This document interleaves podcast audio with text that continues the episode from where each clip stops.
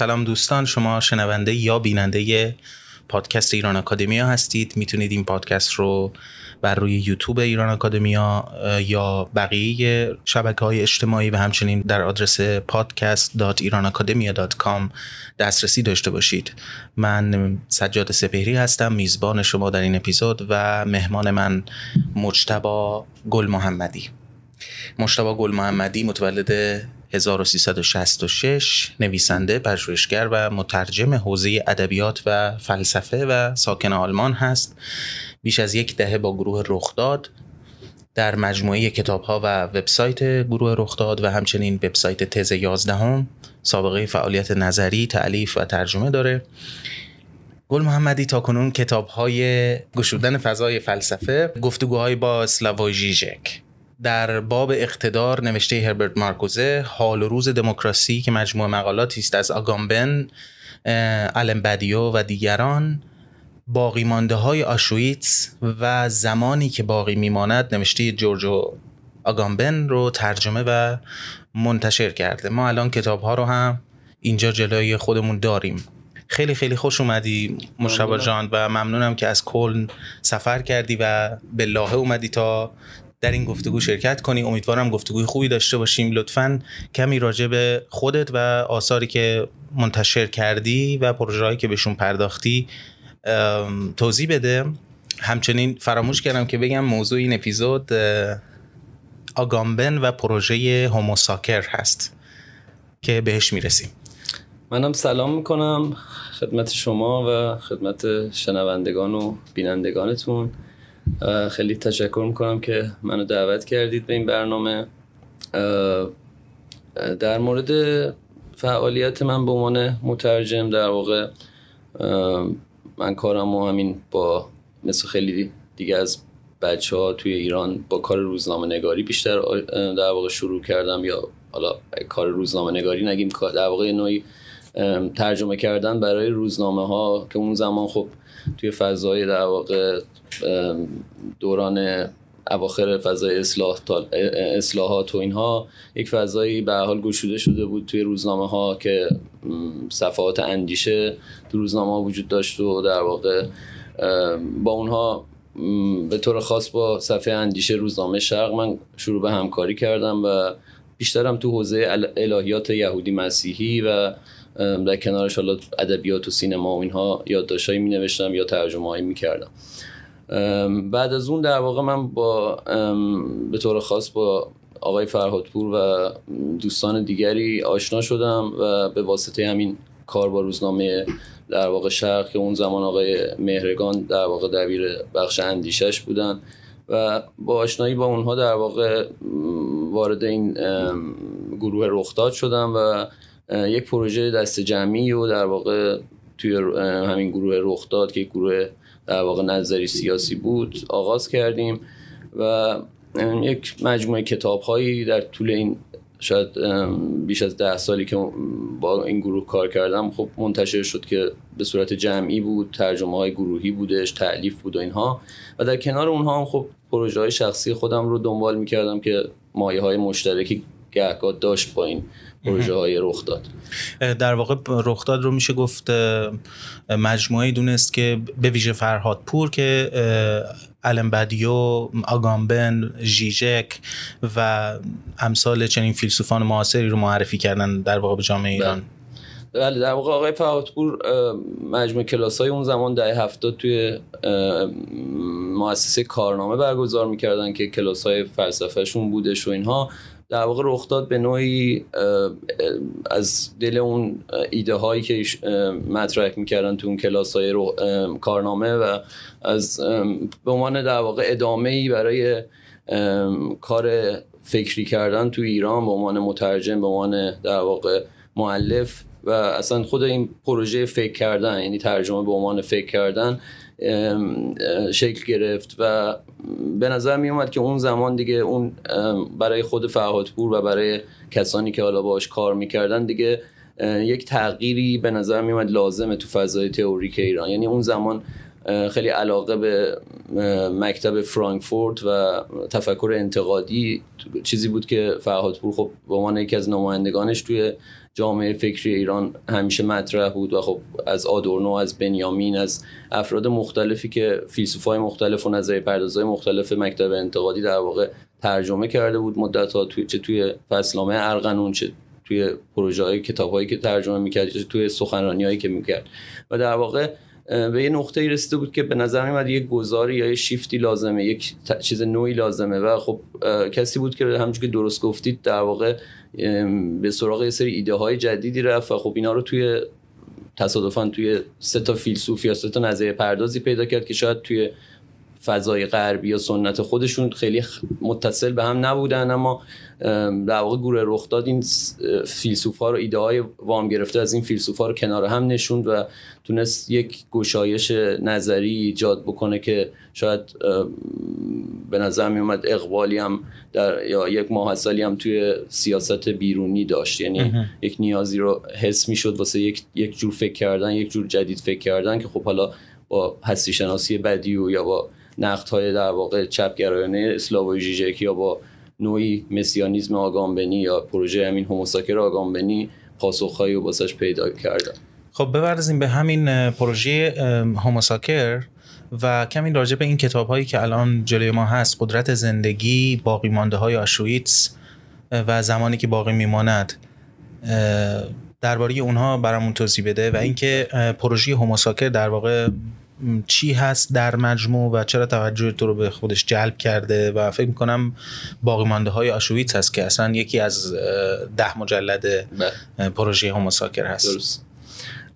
حالا اگه خیلی کوتاه بخوام بگم، آخرین کتابی که از من منتشر شده کتاب دیوید کیشیک که گفتید قدرت زندگی که عنوان فرعیش همین آگامبن و سیاست آینده هست، کتابیه که به نوعی خب خود کیشیک خودش از مترجمان آگامبن از ایتالیایی به انگلیسی هست و از در واقع مفسران و علاقمندان به فلسفه آگامبن هم هست که خیلی جوان هم هست. بله، اون زمانی که من کتاب ترجمه کردم دو تا کتاب منتشر کرده بود دیوید و الان خب دو سه تا کتاب دیگه هم منتشر کرده و این مقدار شهرتش بیشتر شده.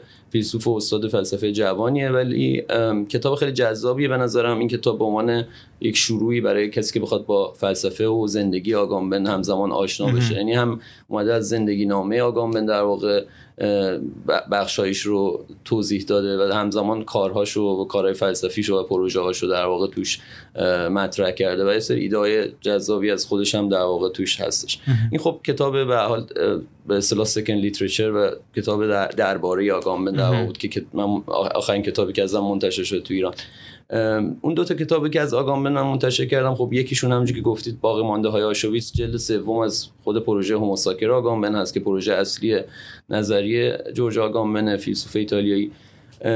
زمانی که باقی میماند اما یک تکنگاری در واقع یک سمینارهایی هستش که در مورد بیشتر همین مسیحا باوری و مفهوم زمان توی الهیات در واقع مسیحی بحث کرده و این در واقع تفسیری از ده کلمه اول در واقع نامه پولس رسول به رومیان. شاید لازم باشه کمی بیشتر آگامبن رو معرفی بکنیم. آگامبن فیلسوف و نویسنده معاصر ایتالیایی هست و مهمترین آثارش هم همونطوری که خودت گفتی اجتماع آینده، هوموساکر، کودکی و تاریخ، زبان و مرگ، وسایل بی هدف، پایان شعر، امر گشوده، انسان و حیوان و وضعیت استثنایی هست که آگامبن همچنان در قید حیات هست، سنش بالاست فکر میکنم. اثرش در واقع اولین اثرش کتاب اجتماع آینده در سال نود منتشر شده، نه اینکه اولین اثرش باشه. اولین اثری که ذکر کردم در سال نود و سه هم به انگلیسی برگردونده شده. در واقع ما امروز و در این گفتگو میخوایم متمرکز بشیم روی پروژه هوموساکرش که شما الان گفتید باقی مانده های آشویتس کتاب سومش هست. بله. البته کتاب‌های دیگری از آگامبن به فارسی توسط دیگران ترجمه شده. کتاب من بد نیست شاید اشاره بکنم که چون اسم آقای فرهادپور اون پروژه رو آوردیم، خود من آشناییم و فکر کنم خیلی دیگه با در واقع فیگور آگامبن یا آگامبن موانع فیلسوف برمیگشت به سخنرانی که آقای فرهادپور داشت یک زمانی توی دانشگاه پلی‌تکنیک اگه اشتباه نکنم، و اونجا در واقع از آگامبن اسم بردم و از مفهوم یک سری از مفاهیم در واقع فلسفه آگامبن رو استفاده کردم و در واقع اسم جدیدی بود، یک فیلسوفی بود که خب ایده های جالبی در مورد سیاست و در مورد رمز سیاست به اصطلاح اسم سخنرانیشون بود اگه اشتباه نکنم مطرح میکرد. و خب بعدها که کتاباشو پیگیری کردم اونا در واقع علاقمند شدم به طور خاص کتاب اصلی آگامبن که خب پروژه هوموساکرش هستم با اون آغاز میشه که عنوانش هم همین هوموساکر هست و حیات برهنه و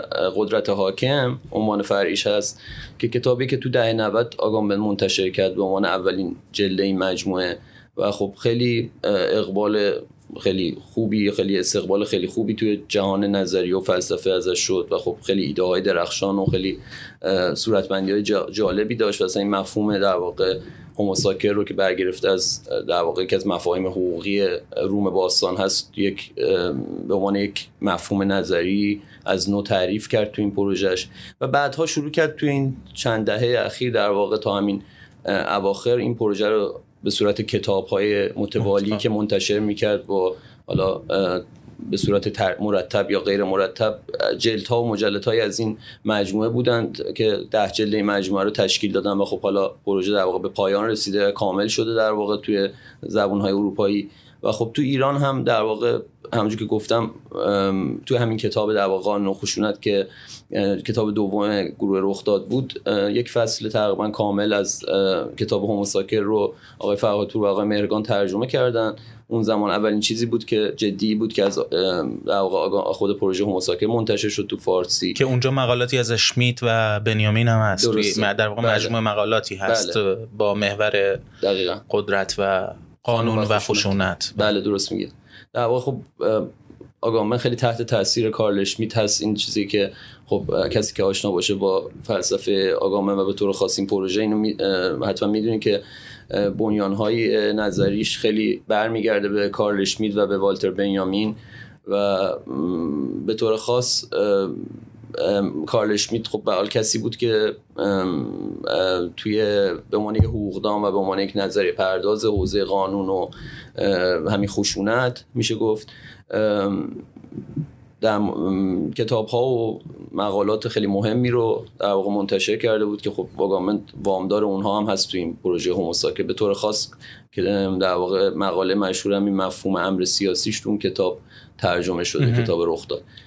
حالا که آشنا شدیم با آگامبن، به دو تا موضوع به نظرم خوبه که اول بپردازیم. یکی این که چرا آگامبن به موضوع هوموساکر نزدیک میشه و میپردازه و هوموساکر در لغت به چه معناست و اینکه در واقع چگونه انسانهایی رو نمایندگی میکنه و چرا انقدر موضوع مهم هست از نظر آگامبن. بله ببینید از زوایای مختلف میشه این بحث رو خب یه جوری آغاز کرد دیگه. هوموساکر در واقع دو کلمه هومو یعنی همین انسان، خب انسان هوشمند هومو ساپینس به اصطلاح خب ما گونه بشری در واقع امروزی رو اسم‌گذاری میکنن، و ساکر در واقع همون که سیکرد و همین در واقع مقدس کلمه امروزیه، حالا تو انگلیسی ازش در واقع گرفته. اینا این دو کلمه در واقع از یک مفهوم حقوقی از روم باستان همونجور که قبل گفتم رو آگامبن میگیره در واقع، که خب اگه بخوایم خیلی خلاصه و کوتاه توضیحش بدیم که چه به چه معنی انسان مقدس،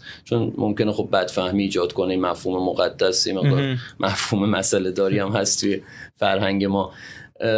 در واقع هوموساکر یا همین انسان مقدس اگه بخوایم تحت لفظی ترجمهش کنیم که منظورش آگامبن در واقع چی هستش، خودش توی کتابش اینجوری توضیح میده که از از اینجا شروع میکنه که خب در واقع زندگی، یعنی از زندگی شروع میکنه که کلمه زندگی توی یونان باستان دو کلمه داشتن یونانی‌ها برای مفهوم زندگی، یکی در واقع زوی بود و یکی بیوس بود، و تفاوتی که این دوتا کلمه این دوتا مفهوم برای زندگی داشت این بود که یکیش در واقع اطلاق میشد به زندگی صرفاً بیولوژیک، صرف زندگی صرفاً در واقع زنده بودن زیستن صرف حیات برهنه، بله، و یکیش در واقع اون یکی در واقع به زندگی انسانی با کرامت و در واقع شأن نمادینی که داره با جایگاه انسانی که انسان برای خودش قائله به عنوان اشرف مخلوقات و غیره. و در واقع این دوتا مفهوم رو آگامبن در ابتدای بحثش در واقع مطرح میکنه و میشه گفت به نوعی در واقع هوموساکر اون در واقع شکاف درون این دوتا مفهوم هست، یا در واقع فاصله‌ای که این دوتا مفهوم از درون درونشون این مفهوم زاده میشه.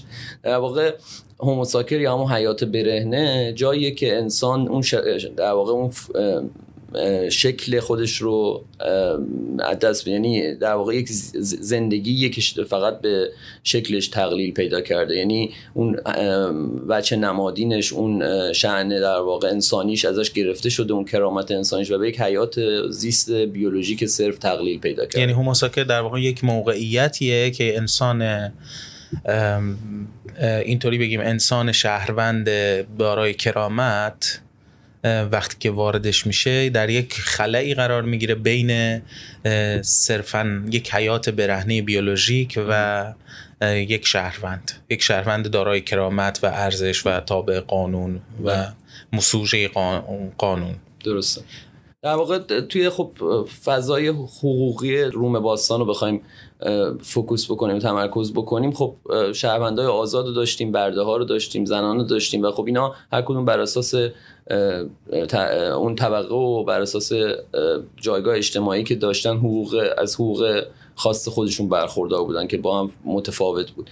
حالا اون یک اصطلاح خیلی هوموساکر، یک اصطلاح خیلی خاصیه توی اون فضا که شاید حالا خیلی بخوایم جزئی نگاه بکنیم خیلی بحث طولانی بشه یا کسل کننده باشه، اما در واقع مثال خوبی که میشه ازش آورد و فکر می‌کنم که به مثلا کتابی که من خودم از این پروژه ترجمه کردم مرتبط میکنه بحثمون رو، در واقع جایی هستش که مثال در واقع اردوگاه هست و مثال مشخصش در واقع بحث شوآ یا همین هولوکاست هستش که آگامبن تو این کتاب در واقع باقی مانده آشویتس به طور خاص میپردازه به بحث در واقع هوموساکر توی اردوگاه بیگاری نازی ها که خب یهودیانی که تو اردوگاه بودن و در واقع همه اراده و میل به زندگی رو در واقع از دست داده بودن و خود یهودیان اردوگاه رو القاب مختلف روشون میذاشتن.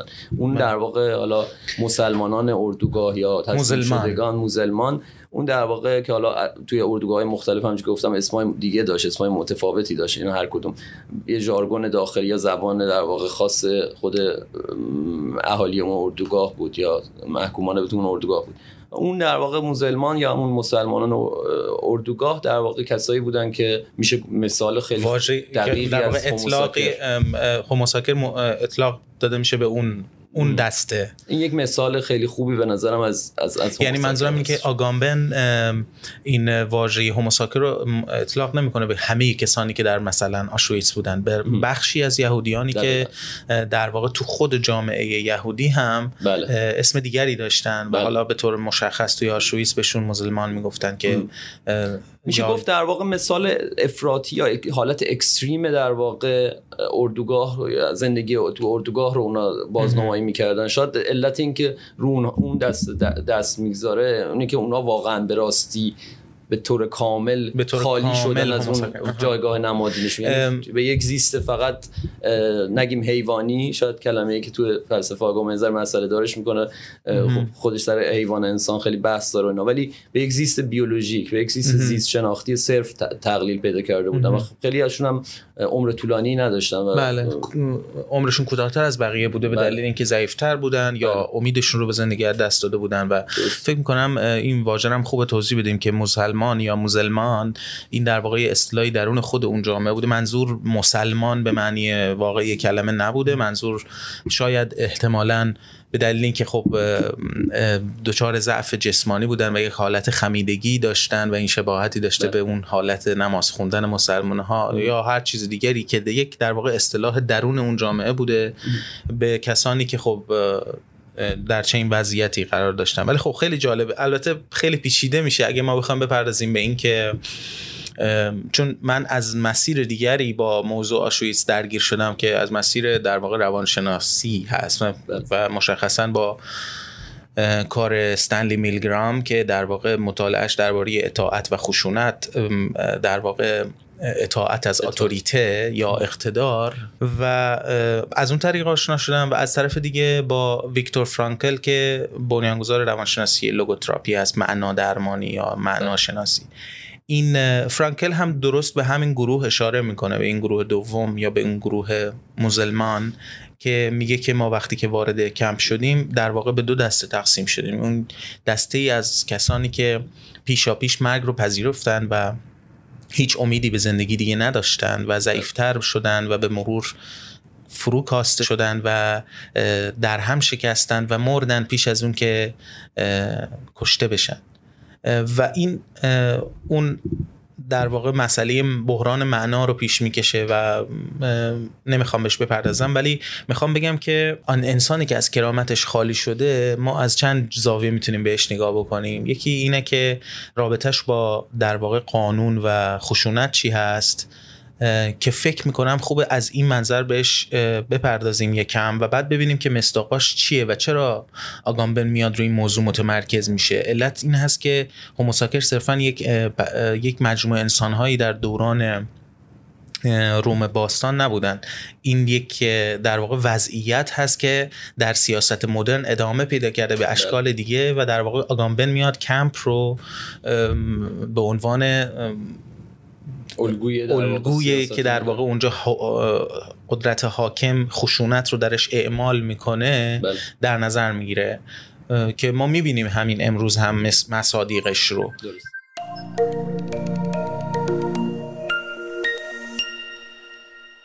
اگه میشه یکم از این زاویه هم به موضوع کمپ بپرداز، و مخصوصا اینکه تا اونجایی که من متوجه شدم در واقع آگامبن ادامه دهنده راه فوکو و آرنت هست که اونها نپرداختن به موضوع کمپ، و اینکه یکم این موضوع رو هم توضیح بدید. بله خب اتفاقا نقطه شروع خوبیه، یعنی اشاره که کردید به هان آرنت و میشل فوکو. این در این مورد خب گفته شده که به نوعی آگامبن ادامه دهنده این راهیه یا این خطیه که این دو فیلسوف در واقع طی کردن، و خب نقطه‌ای که در واقع اونا شاید نادیده گرفته بودن رو روش دست گذاشت تو این پروژه هوموساکر آگامبن، یعنی همون کمپ رو یا اردوگاه رو به مفهوم مدرنش. و خب میشل فوکو تو طول کارهای مختلفش با همین گفت گفتمان در واقع روانپزشکی و در واقع با روی مسئله زندانها تو کتاب مراقبت و تنبیهش به طور مشخص که خوب فارسی خیلی خوبی هم ترجمه شده و اینها، در واقع بحث زندان رو، تبارشناسی و باستانشناسی اینها رو پیش میکشه، و بعد بحث تیمارستان رو و گفتمان روانپزشکی و و سویه‌های مختلفی که در واقع توی مدرنیته وجود داره اونجا نقاط شاید بشه گفت خاص سوژه مدرن رو پی میگیره. اما اون یه نقطه‌ای که در واقع شاید خلأش حس میشه تو کارش همین کمپ هستش. مثلا مسئله هولوکاست در واقع یا همین کمپ‌های نازی‌ها به طور خاص موضوعی بود که خب بزرگترین فاجعه سیستماتیکی بود که تو قرن بیستم اتفاق افتاد دیگه، یعنی خاص بودنش به خاطر همین نظام نظاممند بودن در واقع کشتاری که اتفاق افتاد. و خب آگامبن این این رو به عنوان الگوی اصلا سیاست مدرن میگیره، یعنی نه فقط سیاست نازیسم یا سیاستی که اون زمان وجود داشت، بلکه سیاست مدرن به طور کلی پارادایمش برای آگامبن یا اون جایگاهی که میشه پیداش کرد کمپ هستش. حالا چرا اینطور هست؟ ببینید خاصیتی که کمپ داره اینه که وضعیت استثنایی تو کمپ حاکمه. در واقع میشه گفت که قانون توی اردوگاه به تعلیق در میاد. قانون من. وجود داره اما به تعلیق در میاد. مثال سینمایی شاید اگه بخوایم برای این بزنیم، فیلم فهرست شیندلر رو احتمالاً همه دیدین. توی این فیلم خیلی خب که مثلا به یکی از مشهورترین روایت‌های سینمایی از همین هولوکاست هستش، در واقع یک صحنه‌ای هست که افسر نازی از خواب برمیخیزه و خب کش و قوسی به بدنش میده، و اولین کاری که میکنه قبل اینکه چه میدونم صبحانه بخوره یا هرچی، اسلحه‌اش رو برمیداره و از اون بالایی که جایی که در واقع اتاقش هستش خیلی با حالت در واقع بی تفاوت, بی تفاوت و خیلی بی بدون برنامه و قصد قبلی شروع میکنه و از چشمی اصلش یکی از همین در واقع یهودیان اردوگاه، یکی از محکومان اردوگاه رو پیدا کردن و با تیر زدن. یعنی در واقع این صحنه خب حالا که خیلی هم صحنه خب فجیع و در تلخیه و در این اینکه خیلی سرده، چی رو به ما نشون میده؟ این نشون میده که در واقع اون کسی که در واقع شلیک بهش میشه و کشته میشه در واقع به نوعی همون هوموساکر هستش. هوموساکر تعبیر در واقع حقوقیش هم توی روم همینه که کسی که شما میتونی بکشیش اما نمیتونی قربانیش کنی.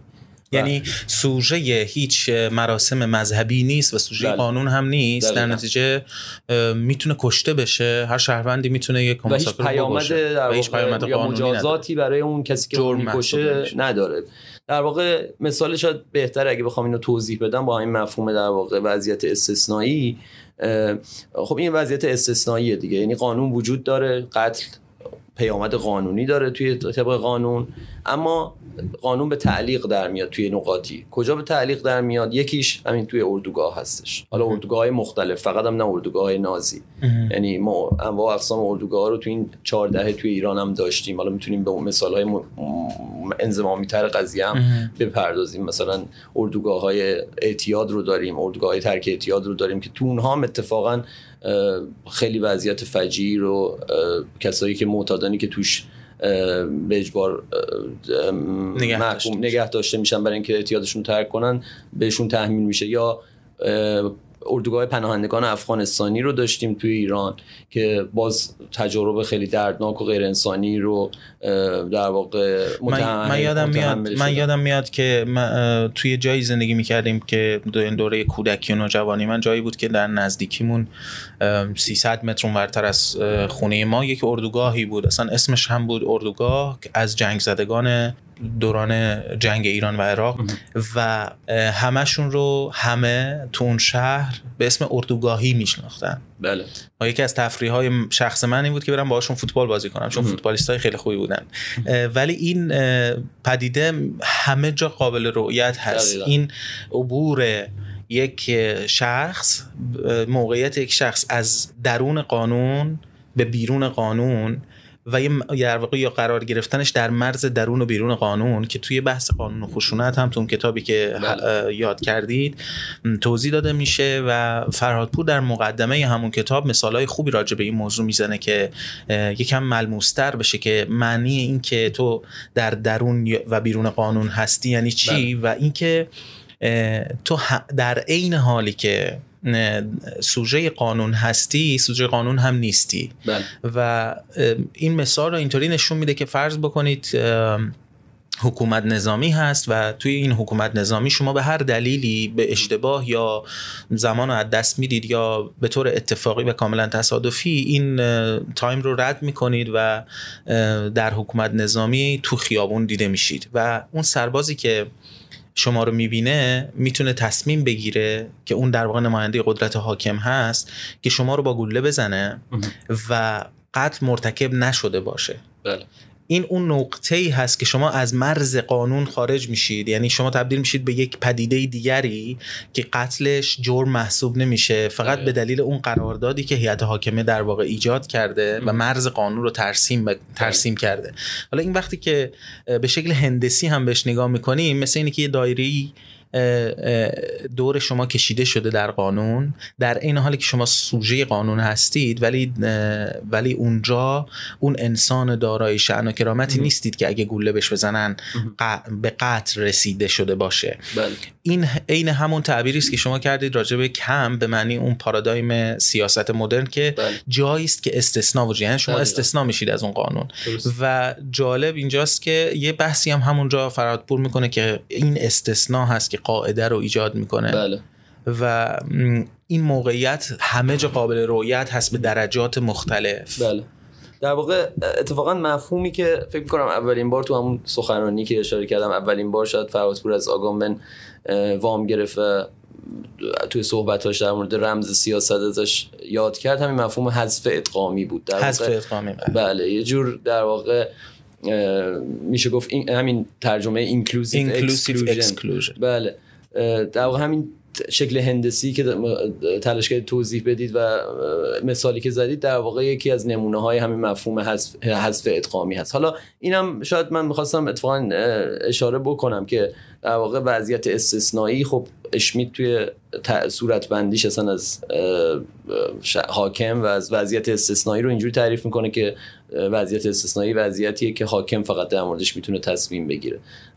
همونجوری که گفتم در واقع جایی که مثال خیلی خوب عالیش همون وضعیت اضطراری در واقع حکومت نظامی هست که گفتید، در واقع جایی هستش که حاکم تعیین میکنه وضعیت استثنایی رو و قانون به تعلیق در میاد. همونجوری که اشاره کردید وقتی یک سربازی کسی رو که حکومت نظامی رو شکونده با اسلحه اگه بزنه و بکشش، این این سرباز قانون این رو نشکونده در واقع نه. اگه در نیم ساعت قبل از حکومت نظامی این کارو بکنه خب محاکمه نظامی میشه و به دادگاه و مجازات میشه. اما اشمی در واقع میگه وجود قانون بله. متضمن امکان تخطی از خود بله. هم قانون هست درست. یعنی این تناقض درونی خودش هست بله. این در واقع نو... یه... یه نقطه‌ای هم بود که به نوعی حالا تو پروژه فکری در واقع فرهادپور شخصا و رخداد به عنوان یک جمعی حالا ام... کار فکری جمعی در واقع جایی بود که خب ام... با استفاده از یه چهره‌ای مثل لکان در واقع که نماد حالا یه جور روانکاوی فرویدی رادیکال هستش تو تاریخ روانکاوی، در واقع با ادغام اون آوردن در واقع روانکاوی لاکانی و یه جوری تلفیق کردنش با سنت مارکسیستی در واقع سعی کرد سعی کرد فرهادپور شاید یا گروه رخداد سعی کرد یه نگاه جدیدی رو به سیاست مدرن یا وضعیت اصلا موجود پیدا بکنه. خب این کاری است که ژیژک مشخصاً انجام میده. ژیژک خیلی خیلی در واقع عیان خیلی عیان و آره. این کارو میکنه. اما خب توی بحث‌های آگامبن هم میشه خیلی این صورتبندی‌های شبه لاکانی رو پیدا کرد یا حداقل یه تناظرایی میشه بین اینا در واقع بازی‌های مفهومی کرد و کاری بود که خب به حال میگم شاید این فیلسوفا ژیژک، بدیو، آگامبن اینا هر کدوم توی غرب یه سنت متفاوتی دارن، یه سری طرفدارای متفاوتی هم دارن، تاثیرگذاری‌های خاص خودشونو دارن و به هم دیگه خیلی کنار هم قرار نمیگیرن به اصطلاح. اما برای حالا گروه رخداد اینا کنار هم یه در واقع دستگاه مفهومی مشترکی رو ساختن و یه واکنشی بودن در واقع به وضعیت موجود سیاست اون زمان ایران. جالب بود. این توضیح آگامبن رو هم من یادآوری بکنم که آگامبن زیاد مصاحبه نمیکنه، خیلی متمایل نیست به این که زیاد فکر کنم جلوی دوربین ظاهر بشه، ولی یکی از مصاحبه هاش که فکر کنم اخیراً انجام داده، اخیراً که آخرین مصاحبه‌ای که من ازش دیدم، این راجع به ماسک صحبت کرد بله. و ماسک رو باز یک نمونه‌ای از همین در واقع جداسازی و این و, و شک، ایجاد شک در جامعه بله. در واقع تعبیر کرد. ولی یه نکته جالب داشت. نکته جالبش این بود که وضعیت استثنایی یا همین توضیحی که دادیم که یک وضعیتی به وجود میاد که بهش میشه گفت وضعیت استثنایی در قانون، که اونجا هوموساکر در واقع قرار میگیره، حاکم اون وضعیت استثنایی رو ایجاد میکنه و قانون رو تعلیق میکنه و وقتی این وضعیت استثنایی کش پیدا میکنه، ادامه دار میشه، در واقع زمینه همون آشویتز فراهم میشه یا زمینه درست‌تر بگیم توتالیتریانیسم در واقع ایجاد میشه. و همین مثال رو اتفاقا درباره هیتلر هم میزنه، میگه هیتلر اولین کسی بود که اعلام استیت آف امرجنسی یا وضعیت اضطراری کرد سال هزار و نهصد و سی و سه و الان هم بعضی ها مثلا معتقدن که چین خیلی این موضوع کووید نوزده رو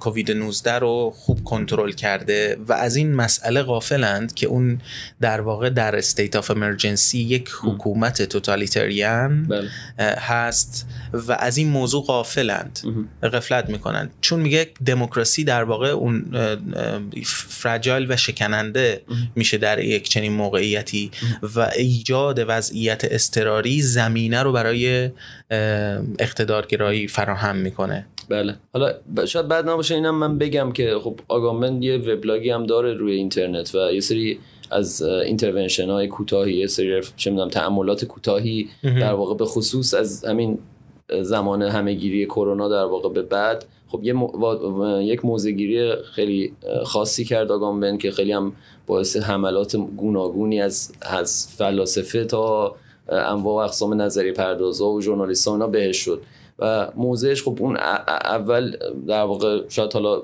نوع نگاهش فهمیده نشد یا دوچار بد فهمی شد. تأکیدی که داشت این بود که بر اساس همین نگاه هوموساکه و پروژه خود در واقع نظریه خودش این بود که در واقع تأکید داشت که دولت‌ها در واقع این وضعیت استثنایی که با خب مشخصاً با محدودیت‌های کرونایی در واقع فضایی که در واقع ایجاد شده، فضای امنیتی، فضای همین شبه حکومت نظامی، یه حالت محدودیت‌های رفت و آمدی و اینها، یک امکانی رو برای دولت‌ها فراهم کرده که بتونن کنترل رو توجیه شده تر توی به خصوص جوامع غربی که خب آزاد، جوامع آزاد به اصطلاح شناخته میشن و نولیبرالیسم حاکمه و اینها، در واقع تونسته دولت‌های غربی تونستن یک بهانه‌ای داشته باشن برای اینکه کنترل بیشتر روی سوژه داشته باشن، روی افراد داشته باشن و کسی هم به خاطر به اسم در واقع مقدس همین علم و سلامت به قول خود آگامبن در واقع کسی هم حق اعتراضی نداره به این کنترل ها و میدونی دولت تا جایی که بتونه پاشو جلو میذاره و ما یک پا قدم میذاریم و دولت دو پا جلو میذاره، همیشه اینه. حالا آگامبن هم خیلی بعد از اون مقالش که خب میگم خیلی واکنش های زیادی داشت، مقاله‌های متعددی در مورد همین بحث کووید و اینها منتشر کرد، از جمله یکی اشا خودم به فارسی ترجمه کردم به اسم وقتی خانه میسوزد که تو اونجا هم اشاره به این موضوع میکنه و حالا یک مقاله این مقدار نصر قریبی هم داره، ترکیبی از یه جور شاعرانگی و نظریه پردازی با هم هستش و توی اینترنت هم منتشر کردم این مقاله ترجمه مم. فارسیش رو میتونید مطالعه کنین. و در مورد چین هم که شما اشاره کردید، اتفاقا آگامبن توی یکی از همین کارهای کوتاهی که روی وبلاگش منتشر کرده به این بحث چین میپردازه، خب حالا به خصوص به خاطر این قرارداد اخیر و بحثایی که با ایران هم مطرحه یک ذره شاید جذابیت داشته باشه که اینو اشاره کنم که اعتقاد آگامبن اینه که خب چین رو ما خیلی موقع به غلط توی این بحث روزنامه‌نو میگن چین کمونیستی. در واقع چیزی که تو ها... تو چین حاکمه همه چیز هست به جز کمونیسم، اینو باید اشاره کرد به روشنی و در واقع یک جور سرمایه‌داری هار در واقع توی چین هم منتها تلفیق شده با یک جور همین اقتدارگرایی و یک جور توتالیتاریانیسم و یک تلفیق عجیب. یعنی آگامبن اینو میگه توی که از همین نوشتاش که تاریک‌ترین سویه‌های در واقع کاپیتالیسم نولیبرالیستی و توتالیتاریسم در واقع برآمده از مثلا تجربه شوروی اینا رو با هم تلفیق کرده دولت چین و یه تلفیقی از تاریک‌ترین سویه‌های این دو تاست.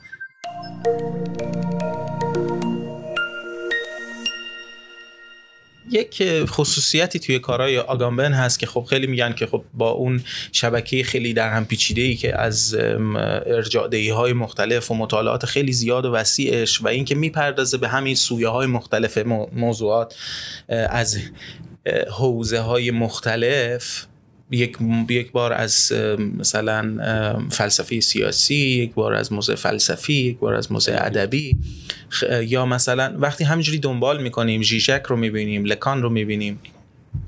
یک ایراد کلی که به این گروه از فلسفه مخصوصا گرفته میشه این حالت نامشترک بودنشونه، این حالت اینکه قاطی بازی در واقع اکادمی که مینستریم نمیشن و خب میبینیم که مثلا خب خیلی از فلسفه لکان رو مثلا متهم میکنن اصلا به شارلاتانیزم به خاطر اینکه میگن که خب یک انبوهی نوشته های غریب و پیچیده و بدون پشتیبان و بدون ریفرنس و یک دعوایی بین این دوتا گروه وجود داره و یک جایی فکر میکنم که تو همین کتاب قدرت زندگی هست که کیشیک بهش میپردازه و این که اصلا توضیح میده که چرا چرا اینطور هست. یعنی چرا امثال آگامبن خودشون رو از این فضای آکادمیک به معنی رسمی کلمه دور میکنن. از جمله جالبه برای من که افرادی که در حتی رخداد دور هم اومدن، از جمله خودت، از جمله فرهادپور، باز یک همچین فاصله‌ای میگیرن که خود کیشیک اونو به شکل خب فکر می‌کنم تو ترجمه خودت هست مفهوم نامشارکت بهش دادین. درسته. حالا اون که من فکر کنم شاید بعد نباشه اینو البته تاکید کرد که خب به حال آگامبن استاد فلسفه هم بوده تا زمانی که تدریس می‌کرد بازنشسته نشده و خب تو خب ولی فضای... کیشیک میگه که وقتی که ام. وقتی که تحصیل رسمی شد در حقوق بله. به پایان میرسه اصلا خودش بله. میگه این اصلا مدرک بی ارزشیه. درسته این, این من میخوام فقط فرق بذارم برای اینکه سوء تعبیر نشه، فرق بذارم یه مقدار بین در واقع اینو باید پذیرفت اینکه من آکادمیک در واقع آدم آکادمیکی نیستم یا تیم ما تیمی بوده که شاید توی حاشیه‌های آکادمی کار کرده یا هیچ موقع مشخصاً وارد فضای دانشگاهی ایران نشده، خیلی متفاوته با اون فاصله‌ای که آگامبن داره از آکادمی غربی یا یکی مثل ژیژک داره. اینا در عین اینکه درونش حضور کامل دارن و صداشون هژمونی که اتفاقاً میتونن فاصله بگیرن، اما یکی آدمی مثل من، حالا به طور خاص شخص خودمو بگم، همیشه یه خلایی وجود داشته، یعنی نبوده که ما این انتخاب رو مشخصا داشته باشیم، یک مثلا دانشگاه فلسفه‌ای که فلسفه رو واقعا فلسفه غرب و نظاممند اساتید خوبی وجود داشته باشن. میدونی موقعیت ایران واقعا متفاوته، خیلی فرق می‌کنه. یه ذره بی‌انصافی به نظر من دو تا رو خیلی بی‌واسطه با هم یکی کرد. خب. ولی حرف شما از یه منظر به نظرم خب حقیقتی هم توش هست و اینا که خب به حال یک یک یک جور حاشیه، یه فاصله گرفتن از اون به قول شما مینستریم غالب، یک جور توی حاشیه ها در واقع فکر کردن، یه خصلت مشترک گروه رخداد، چه میدونم مجتبی گل محمدی به عنوان حالا یا مراد فرهادپور به عنوان مترجم متفکر و مثلا یکی مثل جورج آگامبن هست و این شباهت‌ها اتفاقا اونقدر غریب نیست. من یادم فرهادپور توی کلاس‌های کارنامه‌اش ایده‌ای در مورد جزء و کل مطرح کرد سال‌های آخر دهه هفتاد که بعدها توی کتاب‌هاش هم این ایده رو مفصل‌تر بحث داده. همین ایده رو مشابهش رو سال‌ها بعد جورج آگامبن توی یکی از کتاباش به تازه اصل ایتالیاییش خیلی روایت خیلی شبیه به اون رو در واقع تو کتابش مطرح میکنه، یعنی یه صورتبندی که قبل پیش از اون یک آدمی نچندان شناخته شده در سطح جهان که خب تو سطح ایران به حال به عنوان متفکر مطرحه و چی هستش، دقیقا یه ایده مشابهی رو با نبوغی اون زمان مطرح کرده بود. یعنی منظور این که گاهی اوقات این شباهت‌های عجیب غریب وجود داره، این این اتصالی‌ها میشه گفت وجود داره، اما باید بستر بحثم یه به نوعی یه مقدار منصفانه باشه. یعنی من هیچ موقع فکر نمی‌کنم اگه یک دانشگاه یا یک آکادمی واقعی تو ایران وجود داشت و آدما ستاره دار نمی شدن به خاطر بهایی بودن، محروم از تحصیل نمی شدن، به خاطر چپ بودن اصلا حذف نمی شدن، شاید خیلی از ماهایی که الان بدون مدرک دانشگاهی داریم کار ترجمه می کنیم در بیرون از دانشگاه، شاید دکترا می گرفتیم تو اون آکادمی یا درس می دادیم. همچنان که برخی از شما که تونستید بیاید و در اروپا به سر می برید که تحصیلاتشون رو در رشته‌های مشخصی در سطح دو سطوح عالی ادامه دادن، ولی نکته خیلی جالبی برای من، این نکته خیلی جالب بود چون من شخصا خودم هم به نظر شخصا اعتبار رو برای در واقع اعتبار رسمی فورمال ادویکیشن قائل نیستم. منظور من در واقع این بود که اون فاصله‌ای که در واقع از جریان اصلی میگیرن همین بله. فلاسفه، از اون طرف هم توی ایران از از طرفی وضعیت فاجعه باره وقتی ام. که میرسیم مخصوصا به علوم انسانی و اجتماعی در ایران که بله. خیلی همین اخیراً گزیده‌هایی از صحبت‌های محمد رضا نیکفر رو روی سوشال میدیا ایران آکادمی منتشر کرده از خوشبختی و بدبختی علوم انسانی در ایران یا تیر روزی و بهروزی. بهروزی آره تیر روزی و بهروزی علوم انسانی در ایران که سخنرانی بوده که توی یک در واقع همایش ایران شناسی در سال دو هزار و شانزده در وین سخنرانی کرد و اصطلاح بیزینس از یوزوال رو به کار برد برای و تو اون صحبتش خیلی خیلی خیلی واضح و روشن اشاره میکنه به این همین عللی که شما الان اشاره کردید. جدای از این من فکر میکنم که اصلا فلسفه وجودی ایران آکادمیا هم روی همین امر واقع سواره بله. که اصلا چرا وجود داره ایران آکادمیا، پدیده‌ای به اسم ایران آکادمیا. اون چیزی که من میخواستم روش تاکید بکنم اما این نبود که این گروه از مترجمان و مؤلفان که در ایران دارن روی این گروه از فلاسفه مشخصا تمرکز میکنن یه جورایی شباهت هایی با هم دارن و این شباهت ها برخیش بر اثر وضعیت موجود دانشگاه های ایران هست، ولی از یک جای فرض رو اگر بگیریم که دانشگاه های ایران هم مثل دانشگاه های غرب بودن، یک انتقاد و یک نقد جدی دارن به سیستم دانشگاهی و سیستم آکادمی کلاسیک دانشگاه، درسته، که اون ان حالت انفعالی و اون حالت بوری و ارتباطی که اصلا با وضع موجود با وضع موجود پیدا شده و یک بیهودگی در کل مسیر آموزش وجود داره که نه فقط در ایران بلکه در همه جا قابل مشاهده. من با موضوع موافقم و همدلم و هم نظرم. من تو میگم یه مقدار خب باید سطوح بحث رو شاید تاکید کرد که مورد بدفهمی قرار نگیره، وگرنه خب نقدایی که واقعا وارده به همین بهترین آکادمی‌های غربی، چه اروپا چه امریکاش هم وارده و دقیقاً فضای کاملا تجاری شده یا آکادمی، یعنی الان واقعا یه دیسکورس واقعیه. یعنی بله. خیلی از این استادا بله. هستن که مثلا میخوان برن دانشگاه هیومانیتیز بله. خودشون رو راه بندازن یا میخوان این ف... این این چرخه رو بشکنن، مقاومت کنن. آره. بله این این اتفاقا صحبت سال هاست که هستش و خب توی میگم جای مختلف توی انگلستان توی امریکا اینا میبینیم که خیلی ها میخوان مقاومت کنن به نوعی در مقابل این هژمونی دانشگاه و آکادمی و آکادمی که به شدت تجاری شده، یعنی بله یکی از سویه‌های ثابت خود سرمایه‌داری متأخر پیدا کرده و محصولاتی رو تولید میکنه به عنوان دانشجویان دکترایی رو تولید میکنه که خودشون استاد همون دانشگاه قرار بشن و به نوعی این چرخه باطل داره همجوری ادامه پیدا میکنه. به قول آگامبن چیزی به طرز وحشتناکی به بیراهه رفته بله. و این نظر صرفاً آگامبن نیست، واقعا خیلی از کسانی که در آکادمی آکادمی هستن بله. و بودن همین نظر رو دارن. نکته جالب دیگه ایرم که شاید مناسب باشه اشاره کنم اینه که این انجمن آزادی اندیشه در همین زمان که الان داریم ما صحبت میکنیم مجموعه وبینارایی داره به اسم صد سال دانشگاه، ذهنیت ها و واقعیت ها، که خب پژوهشگران متفکران میان راجع به صد سال دانشگاه در ایران صحبت میکنن، به ویژه که فکر میکنم خیلی مرتبط شد خود به خود به همین گفتگوی ما. برگردیم به پروژه هوموساکر که امیدوارم خیلی بیراه نرفته باشیم، ولی شاید خوب بود که با آگامبن آشنا بشیم، با نظر نظراتش آشنا بشیم و با این پدیده هوموساکر آشنا بشیم. شاید بریم توی چند تا مصداق مثلا چند تا مثال بزنیم از این هوموساکر در زمان حال. بل. مثلا ماسک رو مثال زدیم، مثلا وضعیت استثنایی رو در همین دوران کرونا مثال زدیم. بل. اما قبلش اگر راجع به اون واژه ساکر به معنی مقدس، برای اینکه یکم بیشتر این معنا درک بشه فکر میکنم خوبه که توضیح بدیم، چون تا اونجایی که من فهمیدم اینه که این کلمه این واژه خیلی دو پهلو هست. بله. و فرهادپور هم در مقدمه قدرت ببخشید قانون و خشونت اشاره میکنه که شاید بهتر به جای انسان مقدس میگیم انسان نجس. بله. چرا؟ تعبیر جالبی هستش، الان من به یاد نداشتم الان. ببین مقدس خب یه مقدار بار مفهومی که داره تو فارسی شاید باعث بدفهمی میشه.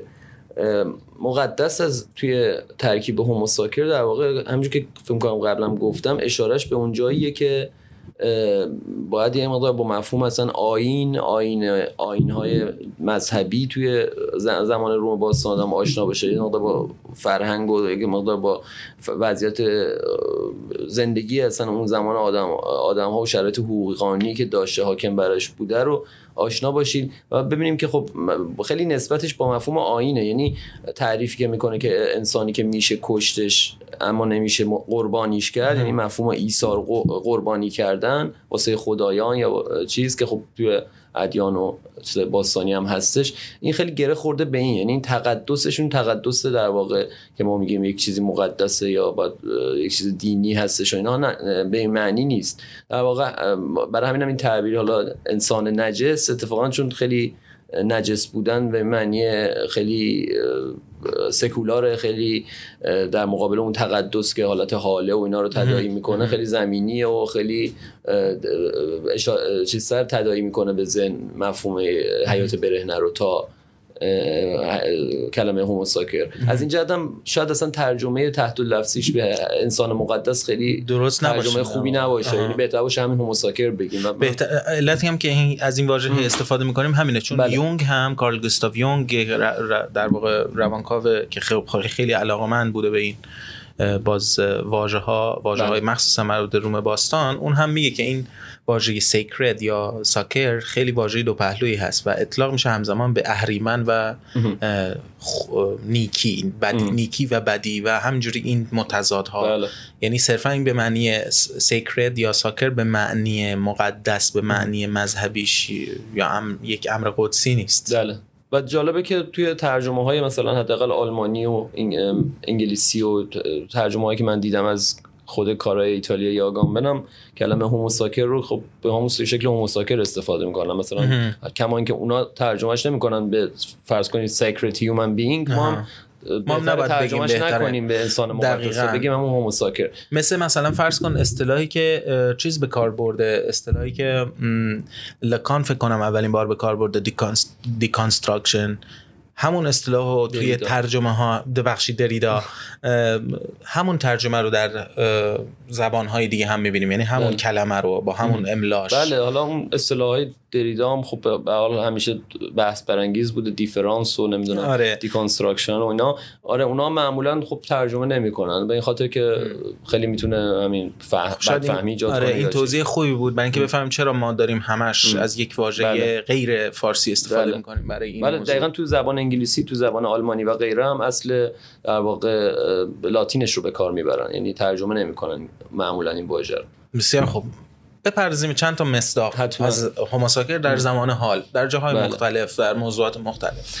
ببین مثالی که خب گفتیم به خیلی به وضعیت استثنایی و وضعیت اضطراری گره خورده هوموساکر، یک وضعیت استثنایی که توش قانون به تعلیق در میاد و انسان از اون کرامت انسانیش توهی میشه و به یک زیست بیولوژیک شناختی یا زیست بیولوژیک که صرف تقلیل پیدا میکنه فروکاسته میشه.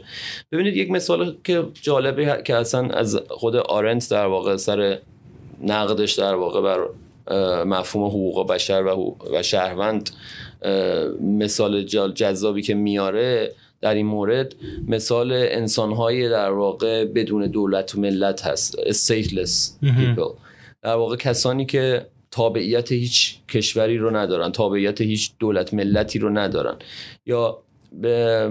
که خب مثالهاش فراوون هست تو دنیای واقعی، باز مثالهای سینمایی حتی ازش هست، فیلم مثلا فیلمی که ترمینال اگه اشتباه نکنم هستش بله. که نمونه سینمایی کسی که توی فرودگاه هستش و توی کشورش انقلابی رخ میده و توی وضعیت استثنایی عجیب گیر میکنه، فیلم ها اصلا واقعا بر اساس, بر اساس زندگی بله. ایرانی ساخته بله.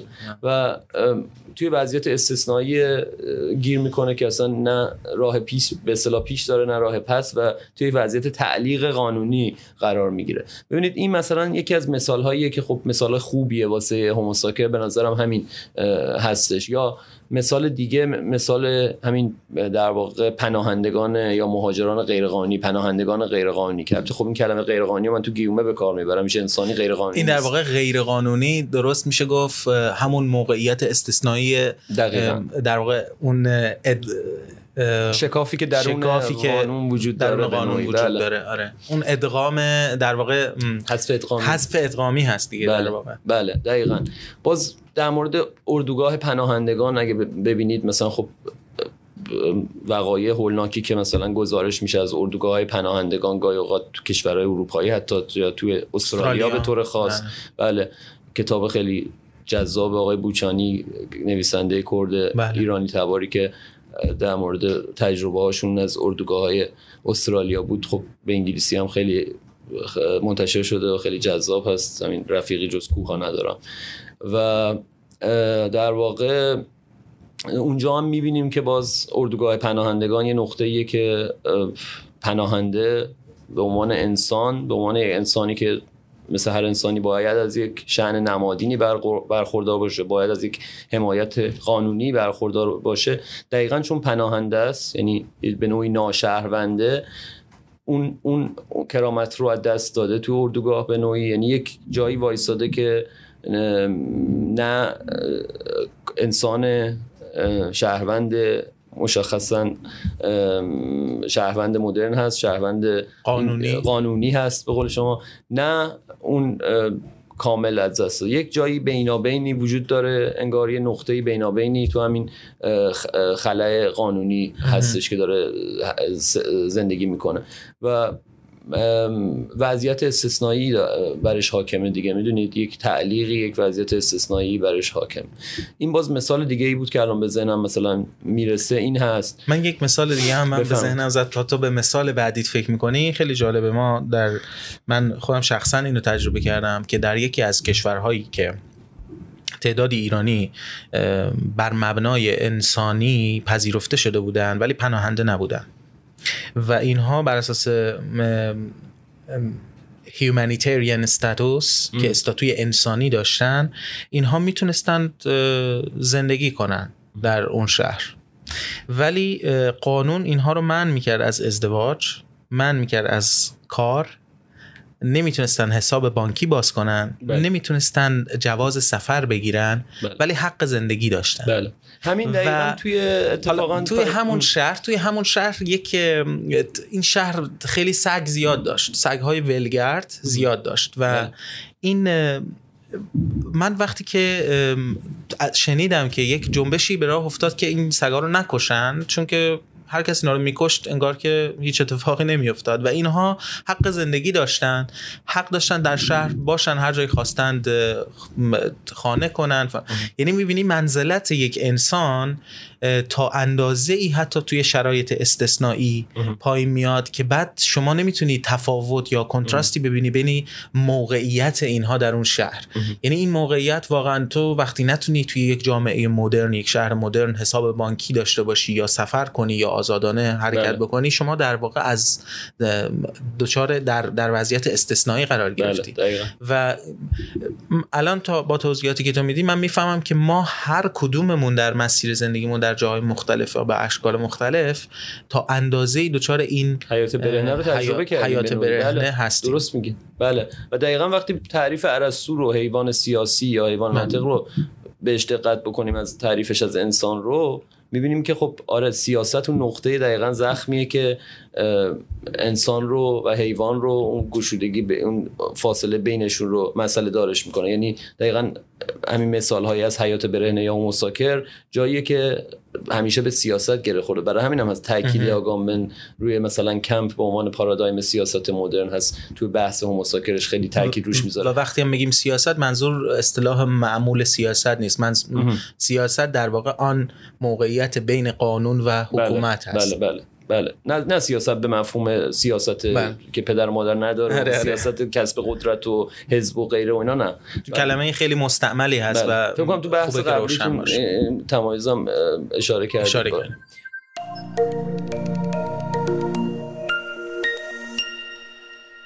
دوستاشم روی همون تجربه به طور خاص اردوگاه‌های پناهندگان افغانستانی در ایران و اردوگاه ترک اعتیاد، اردوگاه ترک اعتیاد تاکید کنم، چون اینا مثالاییه که کمتر در موردشون صحبت میشه، کمتر خب اصلا صحبت درشون شده. شاید محدود گزارشی ما داریم مثلا از وضعیت اردوگاهایی که توی ایران هنوزم فعالن بعضن و خب کهریزک به عنوان یک اسم، یک اسم زخمه دیگه از تجربه هشتاد و هشت و بعدش میبینیم که قبل اونم وجود داشت این اردوگاه به عنوان اردوگاه برای همین معتادان و غیره و بعد از هشتاد و هشت یک معنای نوعی پیدا کرد، یک اسمی شد که همه اسمشو شنیدن و یک یک اسم تروما هست، در واقع اسم ترومای جمعی هست. برای همینم من به نظرم هشتاد شصت و هشت بله که یکی از در واقع یه چیزی معادل مثالی هست که ما میزنیم درباره آشویتس و مثال عینی تری که تو حافظه بله. جمعی ایران هست. دقیقاً. دقیقاً. حالا چون مثال اردوگاه رو می‌خواستم بزنم به عنوان بحث اردوگاه رو که داشتیم میکردیم و بحث حیات برهنه تو اردوگاه، خب اینا مثالایی بود که من فکر میکنم تأکید برایشون شاید معنادارتر باشه تو بستر فکری خودمون و خیلی هم نزدیکتر هستش. یعنی تجربه یک افغانستانی در ایران، تجربه که با سالها سرکوب و متاسفانه بیگانه ستیزی و نجات پرستی اونا گره خورده و خب ما خیلی فرهنگی هستیم که ادعای مهمان نوازی داشتیم همیشه و خیلی علاقه‌مندیم به اینکه خودمون رو خیلی تفره بریم از این موضوع. یعنی در بهترین حالت اینه که تفره بریم یا انکار کنیم صورت مسئله رو و معمولا در این مورد مایلیم که خیلی حرف نزنیم در مورد تجربه فرضاً یک مردمی که سالیان سال در ایران زندگی کردن، به دنیا اومدن، تحصیل کردن، کار کردن، مهمتر از همه، و همه این ساختمون هایی که تو تهران میبینیم رو ساختن دیگه، یعنی حداقل کاری که شاید کرده باشن و تجربه دردناکی که اینا داشتن تو این سالیان، خب به طور خاص تو این اردوگاه‌هایی که پناهندگان غیرقانونی حالا یا هر چی اسمش رو می‌ذاریم، به نظرم شاید مثالای بهتری باشه تا مثال‌هایی که حالا میشه از کوانتانامو مثال آورد، نمی‌دونم از انواع و اقسام سیاست‌های مثلا همین بعد از یازده سپتامبر رو، نمی‌دونم بحث‌های ادمنستریشن بوش بگیرید، توی بحث‌های نمی‌دونم جنگ با ترور چگونه وضعیت استثنایی ایجاد کرد تو اصلا سیاست جهانی و این قضیه امنیت و اینها رو تبدیل کرد به مثلا کلا جنگ جنگی که حمله به عراق در یک وضعیت استثنایی بود، در این حالی که میلیون‌ها نفر در حال تظاهرات بودن این اتفاق افتاد. اینم به نوعی یک همین واران ترور به نوعی یک وضعیت استثنایی بود که طول کشید چندین سال دیگه، یعنی دو دوره بوش عملاً از همین ترم داشت استفاده میکرد واسه توجیه هر کاری که میکرد تو سیاست خارج، حمله به افغانستان باشه، حمله به عراق باشه، یا هر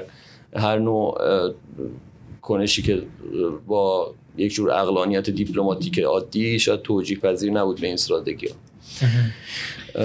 خیلی جالب بود صحبتتون. من مایلم به دو تا موضوع دیگه هم اشاره کنم قبل از اینکه صحبتمون رو توی این اپیزود به پایان ببریم، چون قطعاً که صحبتمون اینجا تموم نمیشه، ما حتما توی زمانهای دیگری دوباره اه اه گیره هم دیگه میفتیم و میفتیم با هم صحبت بکنیم. برای من چون شخصا با از مسیری که شما رفتید نرفتم به این موضوع آشویس و خشونت و اتوریته نزدیک بشم و از طرفی علاقمندی های من منو کشونده به سمت روانشناسی و بعد از اون طرف بحث اتوریته و اطاعت از اتوریته، یکم میخوام روی خشونتم متوقف شم.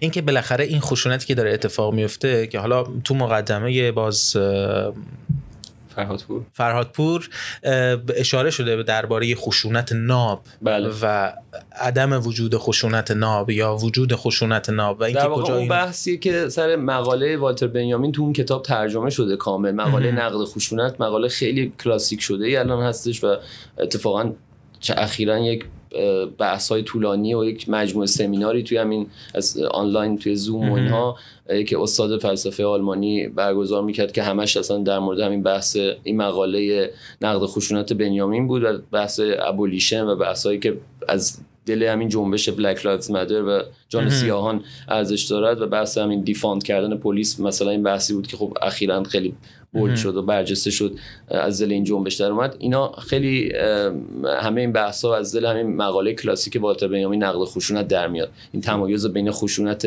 برسازنده قانون و خشونت حافظ قانون مهم. یا همین بحث خشونت ناب یا خشونت الهی که تو اونجا مطرح میکنه، خب خیلی هزاران مقاله و کتاب و اینها در موردش نوشته شده و خیلی بحث ازش شده. یکی از خیلی جالبه در... یکی از شاید خو... جالب باشه واسه شنونده های پادکست ایران آکادمیا و یا حتی کسایی که پژوهشی میکنن راجع به موضوع خشونت، چون مصادیق زیادی تو جامعه خود ما و تو تاریخ معاصر ایران داره، میشه از این منظر به خیلی از اتفاقاتی که در ایران، خیلی از این رخدادها رو میشه از این زاویه هم بررسی کرد. که از آثار کلاسیک روانشناسی اجتماعی در واقع اکسپریمنتی است که آزمایشی است که استنلی میلگرام انجام داد. استنلی میلگرام در واقع اومد و در و این جالب همزمان با دادگاه آیشمن بوده و شما می‌بینید مثلا آرنت خب کتابی می‌نویسه راجع به این موضوع، خیلی ها بعد از دادگاه آیشمن تلاش کردن به پرسش‌های پاسخ بدن، چون واقعیت اینه که آشویتس اتفاقی بود که پیش‌بینی نشده بود. یعنی پیشتر کسی پیشبینیش پیشبینیش نکرده بود. گرچه یونگ میاد تو مصادیق تجربه های روانکاوانش میگه که ذهن جمعی مردم رخ دادن جنگ جهانی رو پیشبینی کرده بود، حس کرده بود، این خطر رو احساس کرده بود، ولی آشویتس اتفاقی بود که توضیح تصور نمیشد و پیشبینی نشده بود و و بعد از اینکه رخ داد توضیح دادنش هم غیر ممکن مینمود که چجور انسان ممکنه دست به چنین خشونتی بزنه. انسان به معنی یک شخص، یک سرباز، نه انسان به معنی اون دولت حاکمه یا هیئت حاکمه که تصمیم گیرنده است یا اون ژنرالی که تصمیم میگیره. سوالی که برای استنلی میلگرام پیش اومده بود این بود که چگونه یک سرباز آلمانی میتونه تیر بزنه یا چگونه یک زندانبان میتونه تیر خلاص بزنه، بگیم توی فرهنگ خودمون بل. توی تاریخ معاصر خودمون. و این پرسش بود که میلگرامو کشون به سمت یک اکسپریمنتی که ببینه انسان‌ها تا چه اندازه حاضرند خشونت اعمال کنند تحت اطاعت از یک اتوریته. و پیشنهاد میکنم و که که این موضوع حتما دوستان برند و راجبش مطالعه کنند که فکر میکنم چند سال پیش کتاب استنلی میلگرام که در واقع توضیح همین گزارش همین آزمایش, آزمایش هست منتشر شده. اطاعت از اطاعت از اتوریته یا اطاعت از اقتدار ام. و این آزمایش در واقع به این شکل بوده که افراد رو می آوردن به شکل که به عنوان معلم و یک شاگرد در پس پرده‌ای می نشسته و این سوالاتی معلم باید می کرده و اگر شاگرد درست جواب نمی داده باید شوک الکتریکی وارد می کرده و این شوک ها رده بندی شده بودن تا شوک بالا، درجه خیلی بالا. و جالب اینجاست که میلگرام قبل از انجام این آزمایش از خیلی ها نظرسنجی می کنه، چه رسمی و چه غیر رسمی، و کمتر از یک درصد در واقع جواب این نظرسنجی این هست که کمتر از یک درصد از شرکت کننده ها حاضرند شوک بالای ولتاژ بالای الکتریکی بدن، در حالی که نتیجه معلوم شد که اصلاً چنین نیست و بالای شصت و پنج درصد فکر میکنم. الان من این نتایج رو اینجا میتونم ببینم چون توی یاد داشتم هست. روانپزشکان یک مرکز پزشکی مشهور پیشبینی کردند که تنها یک نفر در هر هزار نفر حاضر به دادن شوک چهارصد و پنجاه ولتی خواهد بود. اما در حقیقت در نخستین سری از آزمایش‌های میلگرام شصت و پنج درصد از شرکت کنندگان حاضر شدند به دیگران شوک چهارصد و پنجاه ولتی وارد کنند. با اینکه داوطلب‌ها شدیداً مضطرب شده بودند ولی نمی توانستند که اتوریته و مقام علمی پژوهنده یا اون پروفسور روانشناسی که بالا سرشون وایساده بود و می گفت که لطفاً ادامه دهید با یک لحن خیلی محترمانه را رد کنند. اندکی از افراد از اعمال درد لذت هم می بردند و با علاقه آن را انجام می دادند. این گزارش خیلی خیلی شوک‌آور بود برای همه، برای جامعه علمی، برای همه شکاور بود که اطاعت از اتوریته چگونه میتونه یک سرباز رو وادار کنه به خشونتی مرتکب بشه که با وجدان شخصیش در تناقض تام قرار داره.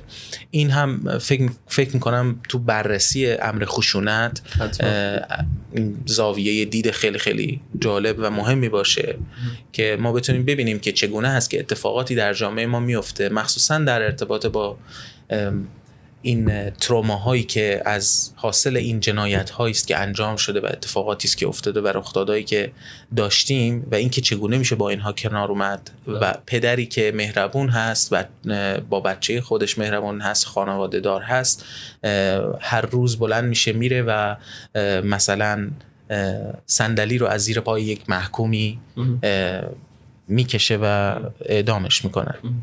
این تناقض غیر قابل هضم هست و خیلی سنگین هست برای وجدان وجدان انسان که بپذیردش. این همین اتفاق توی همه این مثال هایی که زدیم در جاهای مختلف به اشکال مختلفی میفته، در کمپ های پناهندگی، در در برخورد پلیس با افراد، در بر...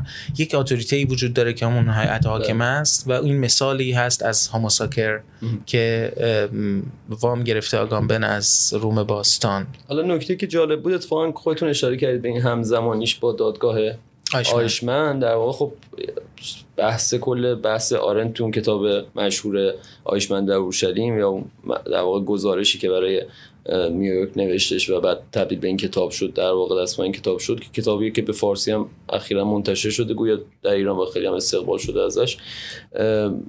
ایده اصلی همین ایده در واقع مشهور بنلیتی آف ایول یا همین ابتذال شر یا پیش پا افتادگی شر در واقع سر همین بحث هست دیگه. آیشمن ادعا میکرد که من فقط مأمور بودم و معذور و دستوراتو داشتم اطاعت میکردم و روی این قضیه حس وظیفه در واقع کانتی توی سنت آلمانی خیلی تاکید میکرد که من مثلا میدونیم به, به نوعی میخواست بگه که مسئول مسئولیت رو در واقع این به این با این روش از شانه از مسئولیت خالی کنه و خب آرنت اونجا همین بحث رو پیش میکشه که اصلا آیا یک مثلا آدمی مثل آیشمن مسئولیت اخلاقی این جنایت هایی که مثلا عاملش بوده رو داره یا نه. و حالا به اون کتابی که مفصل سرش بحث هست و مخالفان و پرسشی که اینجا داره. توی این اپیزود ما بهش پاسخی نداریم و فکر نکنم کسی در هیچ اپیزودی به این پرسش، ولی جالب بود برای من به این خاطر که اون با اون اکسپریمنتی که اشاره کردین خیلی خاناست اتفاقا این بحث، یعنی خیلی توی سایه هم دیگه موازی هم دیگه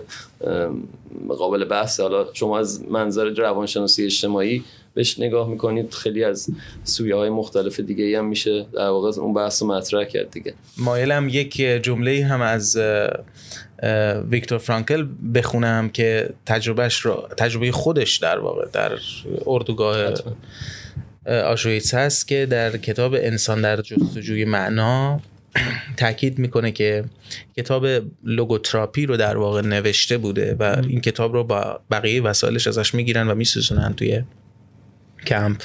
این کتاب را که در مورد نظریه‌اش درباره معناجویی و معنا درمانی بود در دستگیری وی در اردوگاه به همراه همه لباسهایش از او گرفتند. او با این نظریه توانست خود را در بدترین شرایط اردوگاه حفظ کند و نجات یابد. در واقع نظریه خود را خود تجربه کرد و میتوان گفت که این نظریه از بوته آزمایش توسط خود او گذشته است. هرچند خود او در کتاب انسان در جستجوی معنا مینویسد ما که از بخت خوب یا حسن اتفاق یا معجزه یا هر آنچه که شما نامش مینهید در این اردو از این اردوگاه ها بازگشته ایم، خوب میدانیم که بهترین های ما برنگشتند. خیلی ممنون مشتبه جان، خیلی خیلی گفتگوی خوبی بود. ممنونم که شرکت کردی در پادکست ایران آکادمی. امیدوارم که با یک موضوع دیگه باز هم میزبان شما باشیم در این گفتگوها. با کمال میل، خیلی ممنون که دعوتم کردید. خواهش میکنم. ممنون که شنونده ما بودید. اگر تا اینجا شنونده این پادکست بودید احتمالاً ازش لذت بردید، اون رو با دیگران به اشتراک بگذارید و پادکست ایران آکادمیا رو به دیگران هم معرفی کنید. پادکست دات ایران آکادمیا دات کام. شب و روزتون خوش.